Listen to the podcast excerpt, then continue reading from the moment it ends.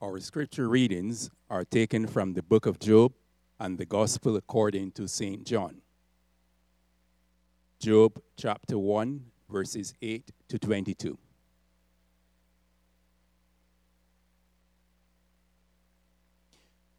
Then the Lord said to Satan, Have you considered my servant Job? There is no one on earth like him. He is blameless and upright a man who fears God and shuns evil. Does Job fear God for nothing? Satan replied.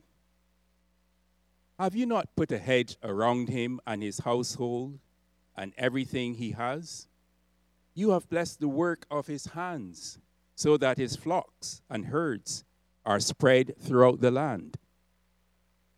But now, stretch out your hand and strike everything he has and he will surely curse you to your face.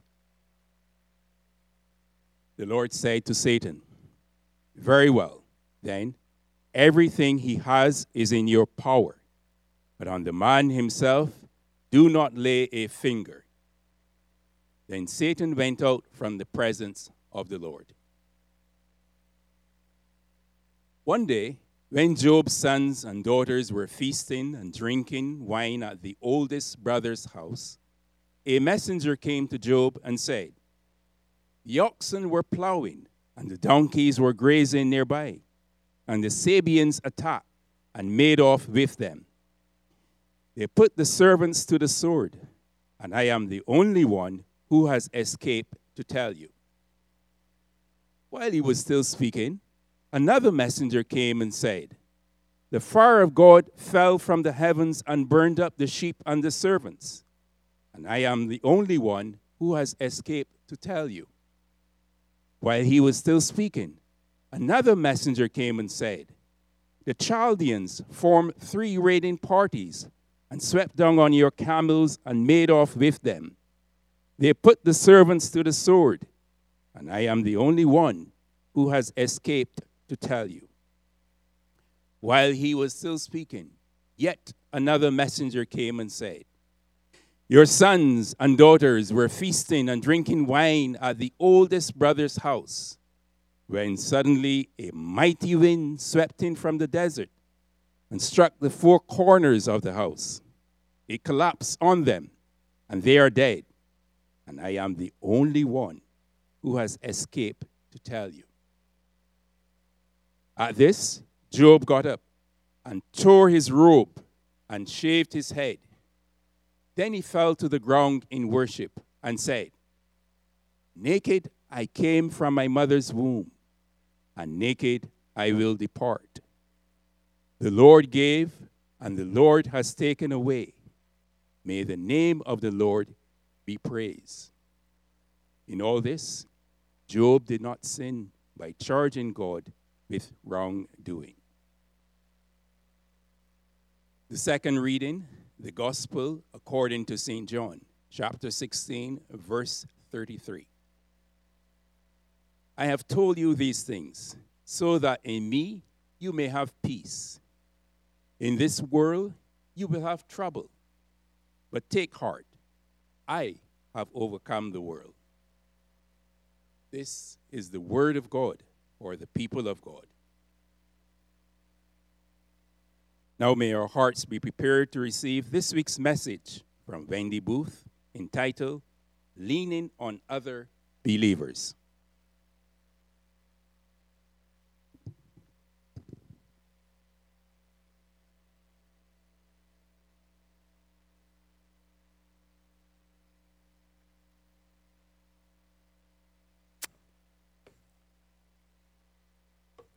Okay. Am I on? Can you hear me? Okay. I'm not supposed to touch it because I could make it yell at you. and I hope my hair doesn't cause problems. oh, surprise. I bet you didn't know I'd be giving the sermon this week. Neither did I I until this past Wednesday. and sometimes that's how God works. He was nudging me, and then he finally shoved me. So it's interesting. Well, it's not interesting. It shouldn't shock us as believers, but this does kind of go. This sermon that I'm giving goes hand in hand with Pastor Don's sermon from last week, um, when he talked about how we all have stinky things in our lives that God will use as fertilizer. I am currently in a valley, and I want to talk to you guys about how I get through it. Satan knows exactly where to hit me, he goes after my loved ones. I wasn't even emotional when I practiced. I become a mess and I have a difficult time praying, but I do believe in prayer because I have seen God answer it. So I lean on other believers to get through the valleys and the hard times. As we heard, John 16 33 says, I have told you these things so that you may have peace. In this world, you will have trouble, but take heart, I have overcome the world. So I want to share our story with you and what's been going on over the past month, but I do not share it for your sympathy. Everyone goes through valleys and troubles, and I want you to think about yours when you hear what we're currently going through. So I have to give you a bit of backstory uh, with a disclaimer. Caitlin has not had the medical history that her sisters have had, and I am sure she is very glad about that. Um, I still worry about her, and she still has her own struggles, but she won't be the focus of this particular message. So I'm not don't want to ignore my baby. Um, and Diane actually is not necessarily the focus either. However, Diane was diagnosed with lupus about a year and a half, two years ago. And that was a little hard, but it was nowhere near as hard as her ending up in the hospital on New Year's Eve of last year, which was 2022, with pneumonia. And we all know how serious pneumonia is, even if you don't have an autoimmune disorder, but of course it's, it's quite terrifying when you have an autoimmune disorder as well. And that's when I first re- realized how hard it was for me to pray when I am in such deep despair. So I took to Facebook and I got the prayers that I desperately needed, and she healed. It was a terribly long road, and she has some lasting effects on her lungs, but she's doing very well, as you could hear from her singing. Now, cut to Rhiannon and, her, and our current situation. Rhiannon has just been diagnosed with lupus as well. I mean, they're twins, so. But that didn't even take me to my deepest valley of despair. Rhiannon was actually first diagnosed with gastroparesis about seven months ago, but she's been having symptoms for about a year. Rhiannon contracted the norovirus in February of 2023, last year, and it caused her gastroparesis, which is when the stomach does not empty the way that it should. It actually empties too slowly. It leaves one unable to eat enough, which causes extreme weight loss and constant nausea. She's been very slowly, very slowly healing over the past year until this past New Year's Eve. She contracted the norovirus again. And it would seem that her gastroparesis has reset. It started all over for her, and it has been horrific for her. I'm not sure if you can imagine what it's like to be nauseous every second of every day and feeling hungry but forcing yourself to eat anyway. This has actually been the hardest thing that I have ever seen her go through, and it has destroyed me. Now, that's our backstory, but let's talk about some suffering that we see in the Bible. Last week, Pastor Don covered a few different people and, and how they have suffered in the Bible too. He, he listed Joseph, which I did think about Joseph. He's one of the first people I thought of. Uh, he mentioned Ruth, Shadrach, Meshach, and Abednego, but I fell on the story of Job. I felt it matched very well with the topic, and I mean, he had a lot happen to him in a short amount of time, to say the least, and he also had things that affected his children. So, as we heard from the scripture, how did he suffer? Well, the Sabeans attacked and stole all of his oxen and donkeys and killed a portion of his servants. Fire fell from the sky and burned up the sheep and more of his servants. The Chaldeans attacked and stole his camels, killing even more of his servants. Then a mighty wind swept in from the desert and destroyed the house where all of his children were gathering for a feast and killed all of them. And, which was not mentioned in Scripture, a fifth thing happened shortly after he praised God, Satan afflicted him with painful sores from the bottoms of his feet up to the top of his head. So, how did Job respond to this? Well, first he mourned. He tore his robe, shaved his head, and worshiped, saying, Naked I came from my mother's womb, and naked I will depart. The Lord gave, and the Lord has taken away. May the name of the Lord be praised. After Satan afflicts him with painful sores, he sits on a heap of ashes, scraping himself with shards of pottery and wishing he'd never been born. His trust in the Lord remained, however, even after his wife encouraged him to curse God and die. He replied, You are talking like a foolish woman. Shall we accept good from God and not trouble? In this in all of this, Job did not sin in what he said. So as scared, as angry or frustrated as I am, I still believe that God will use our suffering for good somehow. Just as Pastor Don said last week, He will use it as fertilizer somehow. And you heard Pastor Don speak of this last week, and you'll hear it a couple times today. Romans 8:28 says, "And we know that in all things God works for the good of those who love Him, who have been called according to His purpose." So Job's friends come to comfort him. So when he heard about their, when they heard about his suffering, they visited him in order to comfort him. Upon their arrival, they find him nearly unrecognizable, so they sit on the ground with him for a week, not speaking because his suffering was so great. This was the right response. When a friend is suffering greatly, be there for them. Don't say much, if anything, just be there and pray. Unfortunately, Job's friends finally started talking. And for 34 chapters, Job and his friends discuss suffering. Job's suffering must be the result of his sin, his friends assume. Job, however, feared God and shunned evil. Certainly, his suffering was not the result of a sin that he'd committed against God. He was even careful enough to make sure his children were pure before God. His children, the sons, would often have these gatherings and celebrations and invite their sisters, and they would all celebrate together. And he would, Job would sacrifice beforehand and pray to God in case they sinned. So he had them covered even before celebrations. And so, you know, if he were so good, what could, sin could he have committed that would cause God to punish him? And just as we learned from Pastor Don's sermon last week, stinky stuff happens. So, discussing it with his friends did not help. Sitting quietly with his friends and having them pray did, but discussing it didn't help. So, clearly, he needed to talk it out with God himself. He said, I desire to speak to the Almighty and argue my case with God. So, in my current valley, I do talk to God but it is sporadic and it feels incredibly incomplete. But I also know that when I'm out of this valley, and I know I will be out of this valley in time, I will talk to God the way that I should. But right now, it can still be difficult, and I think that's okay. So ultimately, Job gets his conversation with God, and God reminds Job of his deity and authority, of his eternality, eternality, eternality, and power over creation, of his wisdom and omnipresence, and of his understanding and supremacy. After Job was blessed by the reminder of God's character, he was further blessed as the Lord restored his fortunes and gave him twice as much as he had before. His brothers, sisters, and other friends gathered around Job to comfort him. They even gave Job money to help during his hard time.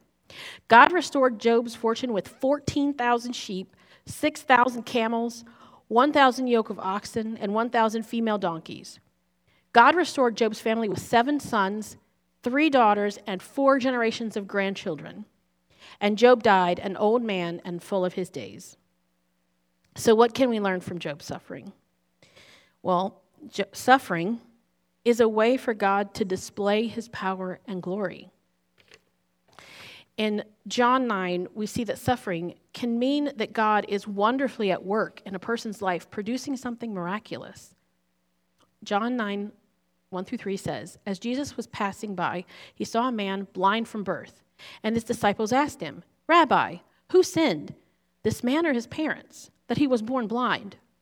Jesus answered, It was not this man that sinned or his parents, but that the works of God might be displayed in him. And we remember from last week Pastor Don's sermon in Luke 13, 1 through 5, Jesus was asked by others, just as his disciples asked him here, if the suffering that they were witnessing was punishment for sinning. No. I have a beautiful clip from the television show The Chosen to show you. It's a perfect example of this. It's one of Rhiannon's favorite moments in the show, possibly her absolute favorite. Jesus has just told the disciples that he is sending them out two by two to perform miracles. But in the show, little James has a disability. He has a severe limp, and he has questions.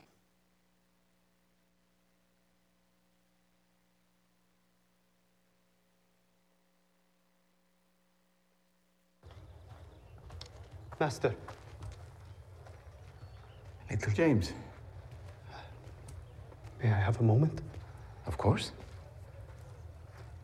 I am. Forgive me, I'm uh, not always confident to speak. Slow to speak. It's a very good quality. Wanted to ask you a question. Please? So you're sending us out with the ability to heal the sick and lame. Yes, that, that is what you said. Yes. So you're telling me that I have the ability to heal.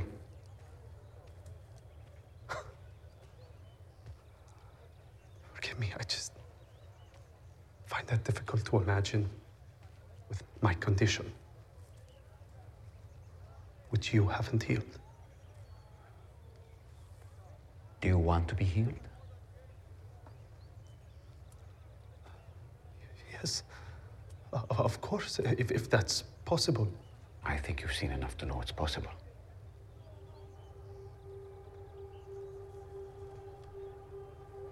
Why haven't you?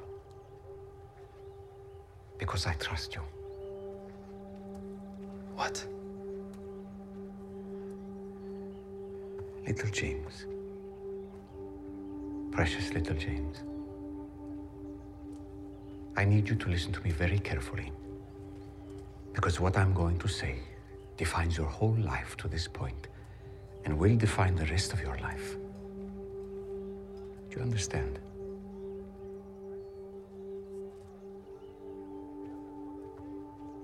In the Father's will, I could heal you right now.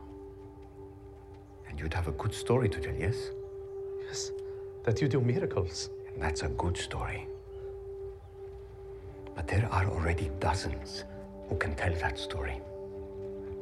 And there will be hundreds more, even thousands. But think of the story that you have, especially in this journey to come, if I don't heal you. To know how to proclaim that you still praise God in spite of this to know how to focus on all that matters, so much more than the body. To show people that you can be patient with your suffering here on earth because you know you'll spend eternity with no suffering. Not everyone can understand that. How many people do you think the Father and I trust this with? Hmm? Not many. But the others, there's so much more. So much more what? I don't know, stronger, better at this. James, I love you. But I don't want to hear that ever again. I know how easy it is to say the Song of David that I fearfully and wonderfully made. But it doesn't make this any easier. And in this group, it doesn't make me feel like any less of a burden. A burden? First of all, it is far easier to deal with your slow walking than it is to deal with Simon's temper. Trust me. Are you fast? Do you look impressive when you walk? Maybe not.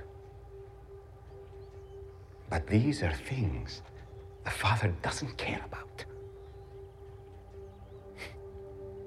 You are going to do more for me than most people ever dream. So many people need healing in order to believe in me. Or they need healing because their hearts are so sick. That doesn't apply to you.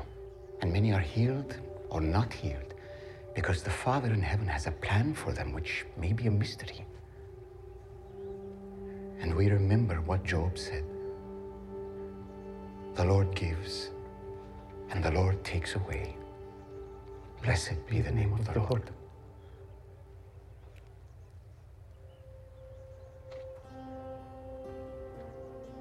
When you pass from this earth and you meet your Father in heaven, where Isaiah promises you will leap like a deer, your reward will be great.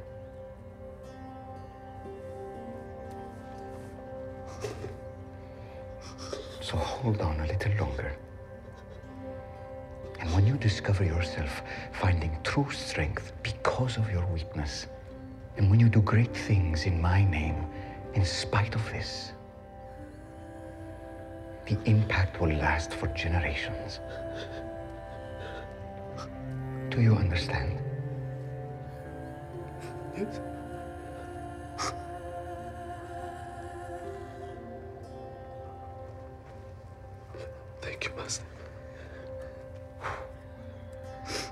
A man like you healing others. Oh, what a sight. I can't wait to hear your stories when you return. Shalom, my son. Shalom. And James.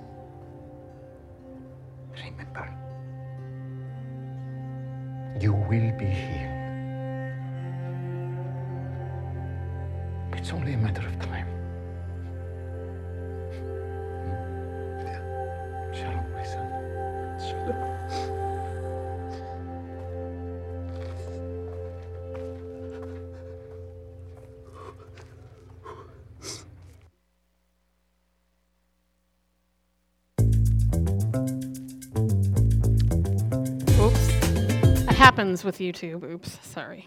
But you might see why Rhiannon likes this clip. And she has told me that she feels that God has allowed her to have gastroparesis because he knows her, faith is strong enough. As a mother and a Christian, there are no words. So, we learn that from Job that one, suffering is a way for God to display his power and glory. And two, suffering will resu- result in us seeing God's love. God was not Job's enemy, he had a purpose and a plan. Job simply didn't know it yet. God doesn't cause suffering, but he will use it for his good. And just as I said, you'd hear this again, and you heard it last week with Pastor Don. Romans 8 28. And we know all, in all things, God works for the good of those who love him, who have been called according to his purpose. And Romans 5 3 through 5 says, Not only so, but we glory in our sufferings, because we know that suffering produces perseverance, perseverance, character, and character, hope. So we've covered suffering, and I've explained to you how I struggle greatly when my loved ones are suffering, and how I rely on others to lift us up in prayer. But what does the Bible say about leaning on other believers? James 5:16 says, "Therefore confess your sins to each other and pray for each other, so that you may be healed. The prayer of a righteous person is powerful and effective." In chapter 5, James is asking other believers to count all struggles as joy. His intent was not for Christians to pretend to be happy, but simply to realize that God could bring good out of every situation. Romans 8:28, and we know that in all things God works for the good of those who love him, who have been called according to his purpose. God gives beauty for ashes, and I believe that. I say it a lot. James then closes out this letter by encouraging believers to demonstrate their faith in God by praying in response to every circumstance. Are you in trouble? James says you should pray. Are you cheerful? Sing songs of praise, he says. Are you sick or spiritually weak? Yes, I am right now. Involve the community by asking the elders to pray for you, anointing you with oil, and the Lord will raise you up. Your sins will be forgiven. James makes it clear that the community of Christians should take responsibility for each other. Prayer is powerful and effective. God hears and responds. I still believe prayer works, even in my suffering. So when I struggle, I ask my fellow believers to pray for me because I'm spiritually weak in that moment. There's a misconception that only certain people are called or gifted to be intercessory prayer warriors. There are people in our churches and lives who seem to have a special intimate connection with God. They are relentless when it comes to praying for others. The truth is, we are all called to pray for others. In Ezekiel 22:30, God is searching for those who would stand in the gap to intercede for others. Just like Pastor Don's sermon last week, we're to be like the worker who interceded and said he would work on the fig tree so that it may bear fruit next year. God is inviting all Christians to serve through intercessory prayer. Praying for others is not a choice, it is our privilege. Whether we believe it or not, we are all equipped to be prayer warriors on behalf of others. We are heirs with Christ. We are adopted sons and daughters and therefore possess the same power and access to God that our Savior enjoys. We can whisper, we could cry out, and we can offer a request to our Heavenly Father, and He hears us. Sharing in the inheritance of Jesus, we are called high priests with a direct connection to God and an opportunity to offer up prayers on behalf of family, friends, neighbors, government officials, and our nation. The words do not have to be perfect, only spoken through love and trust in a God who hears and answers. There are eight amazing things that will happen when we pray for others. When we pray, we participate in God's work. There are many people in our lives who need prayer, and at times their needs are clear, other times we may not know what to pray. Either way, when we pray for others, we join God in His work in their lives. Being obedient in prayer for others clears the way for God's work and will to be done. Two, praying for others emulates Jesus. As Pastor Don said last week, that is the goal as followers of Jesus for us to be more like Christ. In the book of Luke, we find Jesus praying often. He goes to his Father in prayer as his ministry begins. Jesus prays during temptation and he prayed for strength and relief as he neared the cross. He withdrew from people to pray, and he prayed early in the day. He also taught us how to pray. As we can see in Scripture, Jesus prayed about everything, bringing petitions of prayer on behalf of others. We imitate our Savior. Three, when we pray for others, we share in their burdens. We find ourselves not focusing entirely on ourselves, and in turn, it shows care and concern for others. Philippians 2 3 through 4 says, do nothing from selfishness or empty conceit, but with humility of mind, regard one another as more important than yourselves. Do not merely look out for your own personal interests, but also for the interests of others. When I was in the hospital years ago, when I first had uh, my first blood clot, I prayed a lot for other people, and it filled me with a peace that did not make sense. When my loved ones are safe, and it is only me who is suffering, I find prayer much easier, especially when I'm praying for others. Four, by praying for others, we join the ministry of reconciliation. Paul writes in 1 Corinthians 5 that God made our relationship with himself through Christ and then gives us the ministry of reconciliation. Our first tool is prayer. Praying for others puts us in the middle of God's work to bring everyone to himself. By praying for others, we are ministers in the work of salvation, opening the gospel to those in our prayers. God wants everyone to be saved and we are invited to be part of the work. 2 Timothy 2 3 through 4 says, This is good and pleases God our Savior, who wants all people to be saved and to come to a knowledge of the truth. 5. When we pray for others, we learn to trust God. We remind ourselves of our own need for gratitude for the things we have, especially as we ask God to intervene and help those facing various life struggles. When we offer intercessory prayers, pleading with God on behalf of loved ones and friends, we trust His ability to answer, and He does. When we pray for others, God will answer. Matthew 7 7 says, Ask and it will be given to you, seek and you will find, knock and the door will be open to you. Six, when we pray for others, we are also changed. We live out the biblical command to love others when we pray for them. Pastor Oswald Chambers wrote, Prayer is not a matter of changing things externally, but one of working miracles in a person's inner nature. While we pray for others, we plead with God to intercede in their lives, perhaps to bring healing or strength in difficult times. But we are also opening our hearts for change.